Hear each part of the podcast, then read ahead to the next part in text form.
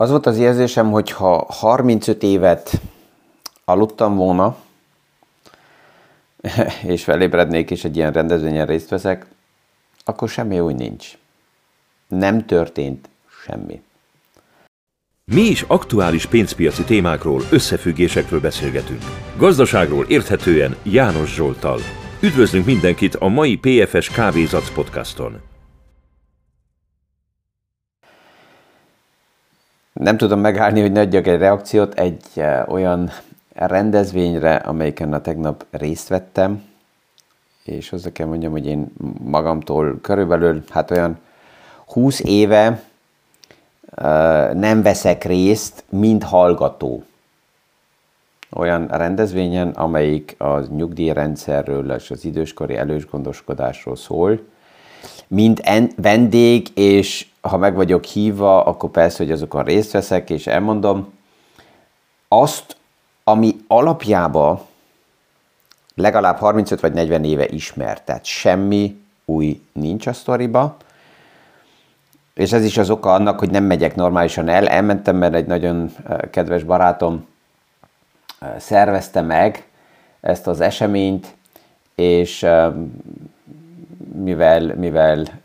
személyesen meghívott, ezért mondtam, hogy oké, okay, elmegyek, de alapjában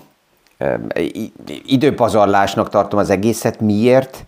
Hát ha megnézem a kört, hogy kik vannak ott és kik beszélgetnek, akkor ott volt egy nyugdíjas politikus, aki azt mondja el, ami 40 éve ismert.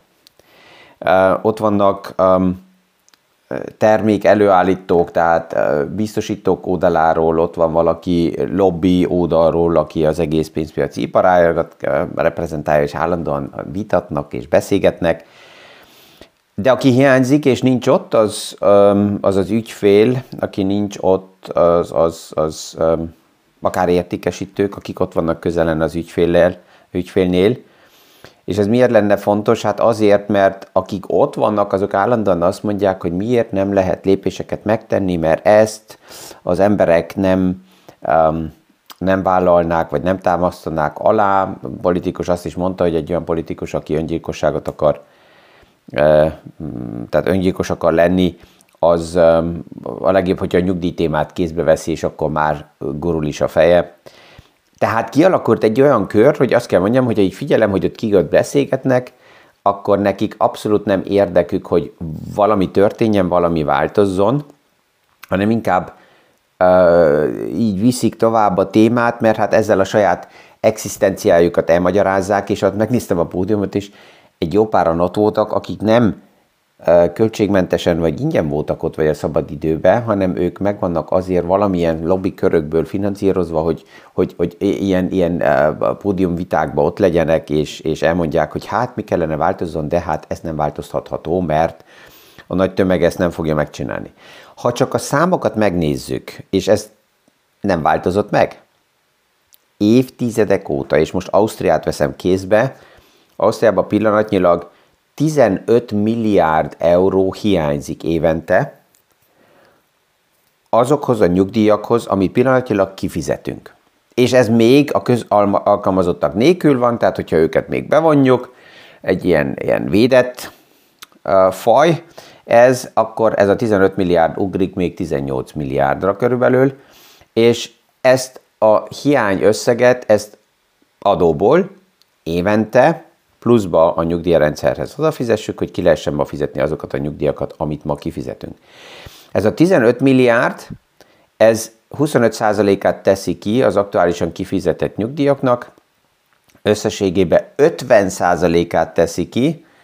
az osztrák éves adóbevételeknek, tehát ami azt jelenti, hogy már a számok így magába katasztrófák. És ezt terheli egy pár olyan paraméter pluszba, mint például egyre hosszabb tanulási idők, tehát a következő generáció egyre hosszabb ideig tanul, egyetemre jár, nem azért, mert ez esetleg a támogatásokból pénzbe kerülne a probléma, hanem inkább az, hogy később kezdenek el dolgozni, később fizetnek be a rendszerbe. Az egyre több munkanélküli, mert igaz, hogy az, a munkanélküliségi ráta az alacsony, de az abszolút munkanélküliek száma az sokkal nagyobb, mint évtizedekkel ezelőtt. A harmadik, ami Európában kialakult, és egy sokkal keményebb kell lenni, a szociális rendszereknek a turistái, akik különböző alacsonyabb szintű szociális rendszerű országokból Európában mozognak és jönnek akár az Ausztriába, azért, hogy itt többet kapjanak a szociális rendszerből, ez egy katasztrófa, ez terheli a rendszert, ez minden adófizetőt itt Ausztriába kell zavarjon, és aktívan igen meg kell szólaljon. A harmadik a work-life balance, ami az a vita, hogy um, akkor kevesebbet dolgozni, oké, okay, ez rendben van, az azt jelenti, hogy kevesebb fizetés, ha kevesebb fizetés, akkor kevesebb befizetés, ami azt jelenti, hogy kevesebb lesz majd bármilyen kifizetés, tehát mindenki, aki work-life balance foglalkozik, annak direkt és egyből azt a kérdést kell feltenni, hogy oké, okay, te saját magad privát milyen tartalékokat építesz fel a keveset pénzedből a work-life balance miatt azért, hogy majd legyen tartalékod, mert aki ezt nem csinálja meg, és azt mondja, hogy ja, hát majd az állam ezt meg fogja oldani, az készíti magát fel arra az áldozati szereple, hogy ő legyen az, aki majd azokat fogja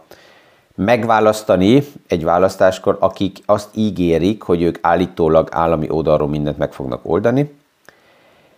Um, és csak egy szám van, amit már ugyanúgy évek óta ismerünk, hogyha a nyugdíjba meneteli életkort csak egy évvel toljuk el felfele, akkor ez per eltolás évente körülbelül 3,8 2,83 milliárd euróval kevesebb kiadást jelentene a rendszernek. És az érdekes az, hogy nagyon sok ügyfél, akivel beszélgetek, vagy akár akik, akik a tanácsadásban is annak, azt mondják, hogy oké, okay, hogyha ez az egész annyira kemény lenne, akkor meg lennének a radikális lépések, és a radikális lépés az lenne, hogy jóval magasabbra tennie a nyugdíjba belépési életkort, jóval kevesebbet kifizetni a nyugdíjasoknak, és akik ma befizetnek, azoknak nem azt mondani, hogy akkor csökkentsük, hanem egy darabig ez így kell maradjon azért, hogy szanálva legyen az egész rendszer. De mivel ezt a radikális lépést nem teszi senki meg, ezért um, az, a, az az érzés, az a gondolat maradt, hogy nem is olyan rossz az egész, mert csak, csak rémképeket akarnak felépíteni és jesztegetnek, mert ha radikális lépés lenne szükséges, akkor ezt megtennék, de mivel nem teszik meg, ezért nem is olyan rossz a helyzet. Ah, ja, és ebbe a, a, a vitában volt egy olyan kérdés is a végén, hogy, vagy ebbe a rendezvényben, hogy mi lenne a kívánság, és így a pódiumon ülőknek ki volt adva, hogy mi lenne az ő kívánságok, és jött így a kívánság, hogy a, az állami oldalról kellene támogatás, hogy igenis az emberek csináljanak többet saját maguk, tehát az önkéntes tartalék felépítés az legyen motiválva, és azt kell mondjam, hogy fiúk,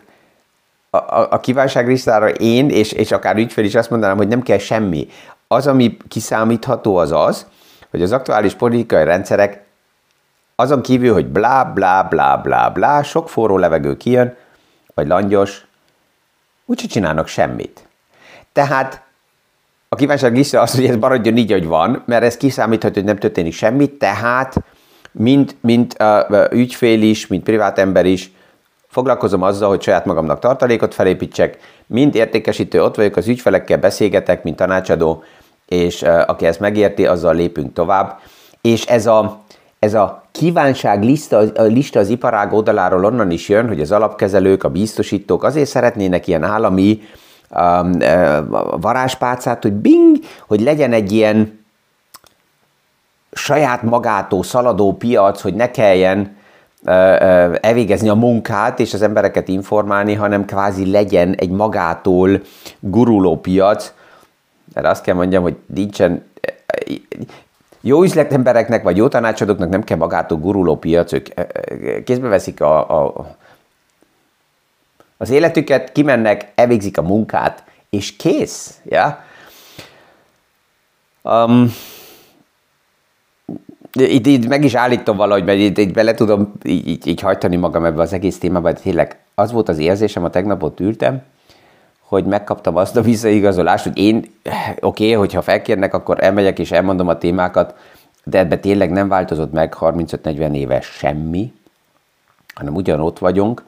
és hát persze azok vannak a rossz helyzetben, akik azt hitték, vagy bebeszélték maguknak, hogy á, ők nem kell semmit csináljanak privát oldalról, mert ezt majd az állam megoldja, és mindig van olyan politikai erő, aki ezt az össz társadalmi eladósodás vállára meg is ígéri, és osztogatnak ajándékokat, csak ha most megnézzük a, a lengyel választásnál is, pont a szociális rendszerből volt a pénzosztogatás azok oldaláról, akik még hatalmon voltak, és, és féltek, hogy akkor le fogják őket választani, mert nonsens irányába viszik a, a, a politikával az egész államot, és hát azt is látjuk, hogy az ajándékozás ellenére nem sikerült megvédeni a nonsens irányt, és nyert a demokrácia is, fordul remélhetőleg jobb irányba, és ez a fordulásot megad reményt más országoknak is, hogy megvannak a lehetőségek. Tehát ez megint az, hogy nem, nem, nem várni, hogy ezt a politika megoldja, és, és akik ott ülnek, hanem, hanem igenis, hát megfelelő háttérinformációval és szakmai támogatással, mint privát ügyfél, ja, saját magam kézbe venni az anyagi biztonságokat. És ezzel oda kerülök vissza, miért léteznek a podcastok, hogy beszélünk arról, ami, ami um, nem tetszik a marketingnek, nem tetszik az iparágnak főleg, de mégis lényeges háttérinformáció az ügyfélnek, hogy ne, ne, ne lépjen a következő csapdába. És az, ami aktuálisan a piacokon is zajlik, az érdekes, mert a kamatemeléseknek megvan a nagyon véres nyoma a portfóliókba, és ennek ellenére fontos, hogy azzal foglalkozzunk, hogy mi miért történik, hogy megértsük azt, hogy hogy kell tovább menni, mert csak azért, mert az elmúlt egy-két évben esetleg egy pár portfólióba negatívak a számok, ez nem azt jelenti, hogy vége van a világnak, hanem igenis megy tovább, és kell lássam és értsem az összefüggéseket. Tegnap egy olyan statisztika került a kezembe, amelyik eh, azt mutatja eh, fel, ez um, Bianco Research um, állította össze, hogyha most valaki visszanéz, és azt nézi meg, hogy a Standard Poor's Index hogy alakult 2021. júniusa óta, tehát az elmúlt 28 hónap alatt, és párhuzamosan ehhez hogy, néz, hogy néznek ki a cash pozíciók, mivel a kamatok ugye emelkedtek, ezért ma már az a kijelentés, ami évekkel ezelőtt még nagy elemzők oldaláról is jött, és Ray Dalio volt az, aki a legagresszívabban kiment ezzel, és azt mondta, hogy cash is trash. Um, a nulla kamat szinten ez igaz volt, de ha most megnézzük, akkor most már ugye a, szinte minden devizába van kamat, és ez a kamat azt jelenti, hogy ez egy, egy, egy aktív konkurenciát jelent, főleg bizonytalan piacoknak. Na most, hogy erre 28 hónapra visszamenőleg megnézem a Standard Poor's Indexet, és ehhez összehasonlítom a három hónapi, a három hónapra kibocsájtott amerikai rövid állampapírt, hát akkor az már 5,5%-os kamatot fizet. Ehhez képest, ez Standard Poor's Index osztalék kifizetéssel együtt beleszámolva az elmúlt 28 hónapot nézve olyan 4,4%-nál lenne. És még rosszabb a kép, hogyha nem 2021 júniusától nézem, hanem például eltoljuk, és 2021 decemberébe veszem kézbe, mert decemberben volt a Standard Poor's Indexnek kvázi, szinte most már két évvel ezelőtt a, a, a csúcspontja, és onnan volt egy erős korrekció különböző hullámokkal, de visszakorrigált, belement ebbe a medvepiacba, ugye a Standard Poor's Index 2022 decemberig, azt lehet körülbelül mondani, azért, hogy azután erős uh, rally induljon el, ami 2022 novemberétől indult el, és, és um, ha minden igaz, akkor még mindig benne vagyunk ebbe a ralliba, de mindig az a kérdés, hogy milyen időablakot veszek kézbe, és hol nézem uh, meg az arányokat. És ez az, ami a visszapillantó tükörből nézve fáj, de ha nem értem, hogy miért történik, akkor ez a következő csapdának az alapja. Mert ezzel persze, hogy a bizonytalanságból nagyon hamar lehet próbálni embereket kicsalni most olyan befektetési kategóriákba, ami lehet, hogy az elmúlt másfél-két évben jobb lett volna, de a kérdés az, hogy ez hogy megy tovább a jövőre nézve. BlackRock ugye ezt nagyon érezte, Miért? Hát azért, mert BlackRock a múlt héten jött ki a számokkal, és az volt látható, hogy a hosszú idő óta netto tőke kiáramlás történt egy negyed év alatt, csak gondoljunk bele, egy negyed év alatt 13 milliárd dollár áramlott ki a legnagyobb vagyonkezelőtől, és ez hova ment? Hát főleg money market fundba, tehát pénzpiaci alapokba, vagy cash pozíciókba. Egy negyed évvel azelőtt még 60 milliárd dollár áramlott be BlackRockhoz, egy negyed évvel később 13 milliárd áramlott ki. Tehát a kettő között a különbség, a gap, a delta az 70 milliárd dollárral kevesebb tőke jelent meg a mérlegekbe, és ez elég lényeges. Um, addig, amíg a bizonytalanság a piacban megvan, és a központi bankok magasan tartják a, a kamatot, addig ez uh, valójában a, a tőkepiacnak egy konkurenciája. Mi ebbe a jó hír? Na já, hogyha megnézzük az elmúlt év tizedeket, hogy hogy alakult a cash pozícióknak az aránya mindig, amikor a bizonytalanság a piacban nagy volt, vagy a kamatokat megemelték, akkor a pénzpiaci alapoknak az összegei nagyon erősen emelkedtek, ilyen erős emelkedést láttunk 2009-ben, ez volt a Lehman utáni bizonytalanság a piacba. Ilyen nagyon erős emelkedést láttunk 2020-ban, amikor a Covid um, uh, az életünkbe csapott, és az elmúlt alkalmakkal mindig, amikor a pénzpiaci alapoknak az összege ilyen dimenzióban nagyon erősen növekedett, akkor általában a központi bankok elkezdték a kamatot csökkenteni, azért, mert ha a pénzpiaci alapoknak a, a, az összegei növekednek, az azt jelenti, hogy ez a likviditás hiányzik a gazdaságból. És a likviditás a gazdaságnak az olyan, mint, mint egy jó motornál az olaj, tehát ez szükséges, akkor a központi bankok kamat csökkentéssel a likviditás újra visszahozták. És ez egy olyan fázisban, mint ahol most vagyunk, ahol azt várjuk, hogy a, a negyedik negyed év, ami a legeresebb a piacba, honnan fog jönni a likviditás? Hát ez a cash pozíciókból és a pénzpiaci alapokból tud jönni,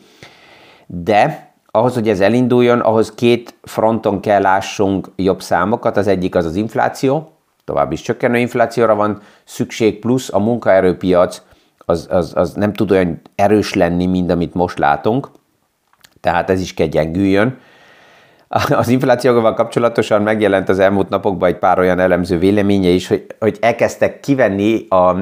az inflá, a fogyasztó inflációból különböző elemeket, tehát az energiát kivenni, a lakást kivenni, az élelmiszereket kivenni. Tehát persze, hogyha elkezdek dolgokat kiszedni, és a végén oda kerülök, hogy mindent kivettem, hát akkor nagyon szép számra érek, mert akkor azt mondom, hogy juhu, hogyha mindent kiszámítottam, akkor az infláció nullánál van. De ez csak egy mím, ami itt megjelent, mert azért alapjában az látható, hogy sajnos még ragacsos az infláció, tehát nem ennyire egyszerű, hogy a központi bankok csökkentsék azonnal a kamatot. És ez a kamat csökkentési remény, ez egy másik kategóriának nagyon fontos lenne, ez főleg a kötvényeknek fontos. És később fogjuk látni, hogy miért várnak egy páran több mint egy éve már arra, hogy a kamatok csökkenjenek, és ez nekik jó lenne, főleg kötvényportfóliókba, de mivel ez nem jött, ez az oka annak, hogy úgy tűnik, hogy a második év most negatív lesz kötvényportfóliókba. Ilyen historikusan még soha nem láttunk. A tegnap ezen a konferencián ott volt egy ö, vagyonkezelő, aki főleg kötvényportfóliókkal dolgozik, és, és két dolog fáj neki. Azt mondja, hogy a baj az, hogy nem hitte, hogy az első negatív év után egy második negatív év is meg lesz kötvényeknél, és ez miért volt, tehát miért, ennek mi volt a konzekvenciája, hogy nem hitte? Hát az, hogy azt a likviditását, ami neki volt a tavalyi év végén, azt mind kötvényekbe, új kötvényekbe fektette be, mert remélte, hogy a kötvények kamatja csökkenni fog, ez volt az elvárás még az év elején, és akkor az idéni nyerességgel a tavalyi veszteséget tudta volna kompenzálni, erre fel most nincs likviditása, megvan a második év negatív uh, árfolyamfejlődéssel, most még jobban reméli, hogy a kamatok valamikor csökkenni fognak, de most nincs likviditása, amit be tudna fektetni. És ez az a dilema, amiben sok uh, piac szereplő benne van, aki a saját likviditást lenullázta azért, mert volt egy olyan helyzet, amiben tutira belement egy fogadásba. És az, ami kockázatos, persze, egy napokon belül most egy kicsit ez a színpadról lekerült, mert pénteken még félt a tőkepiac attól, hogy a hétvégén esetleg Izrael bevonul Gázába, de mivel nem vonultak be, ezért most hétfőn felélegzett a piac, hogy ó, hát akkor mégsem történik ez meg, de az olajára az, ami persze, hogy még nagyon tud változni, és itt valamelyik elemző, nem is tudom, azt hiszem, hogy Bank of America felmutatta azt, hogy a Yom Kippur háború alatt az olaj ára például 17 éven keresztül több mint 280 százalékkal emelkedett. És az elmúlt 50 évben megnézzük, hogy milyen regionális krízisek voltak um, ott, ott a regióban, ugye, akkor általában az olaj ára úgy átlagban 40-50 százalékkal elég hamar ugrott felfele, tehát az az olaj drágulás, amit most láttunk, ezzel az alig 4-5 százalékkal, ez um, ahhoz képest, ami normális lenne, az um, ja, még semmi. És ez miért lényeges? Na ja, hát azért, mert hogyha az olajára emelkedik, akkor ezzel emelkedik az infláció. Ha az infláció emelkedik, akkor a központi bankok nem fogják tudni csökkenteni a kamatot, és ha nem tudják csökkenteni a kamatot, akkor ez a likviditás tovább hiányzik a gazdaságnak, ami meg tudná adni annak a lendületnek a menetét, amire alapjában a tőkepiac vár, hogy szezonálisan a legerősebb negyed előtt állunk. Tehát itt látjuk azt, hogy megvannak a témák, amik egymásba kapaszkodnak, és főleg a kötvénypiac azért remélné azt, hogy a kamatok csökkenjenek, és egyet nem szabad elfelejtsünk csak azért, mert novemberben nagy valószínűséggel a központi bank nem fogja emelni a kamatot, ez még nem azt jelenti, hogy a hosszú futamidejű kamatok nem emelkednek tovább. Erről többször beszélgettünk, hogy a rövid futamidejű kamatokat azt a központi bankok irányítják, a hosszú futamidejű kamatokat azt nem tudják irányítani. És csak azért, mert megáll a rövid kamatemelés, ez nem jelenti azt, hogy a hosszú kamatemelkedése nem megy tovább, ami sokkal fájdalmasabb, főleg a kötvényportfólióknak. Tehát itt van tovább is egy pár téma, amit még tudunk forgatni, és hónap is fogunk erről beszélgetni, főleg arról, hogy a kötvényeknél mi lehet a remény, és hol vannak a kockázatok.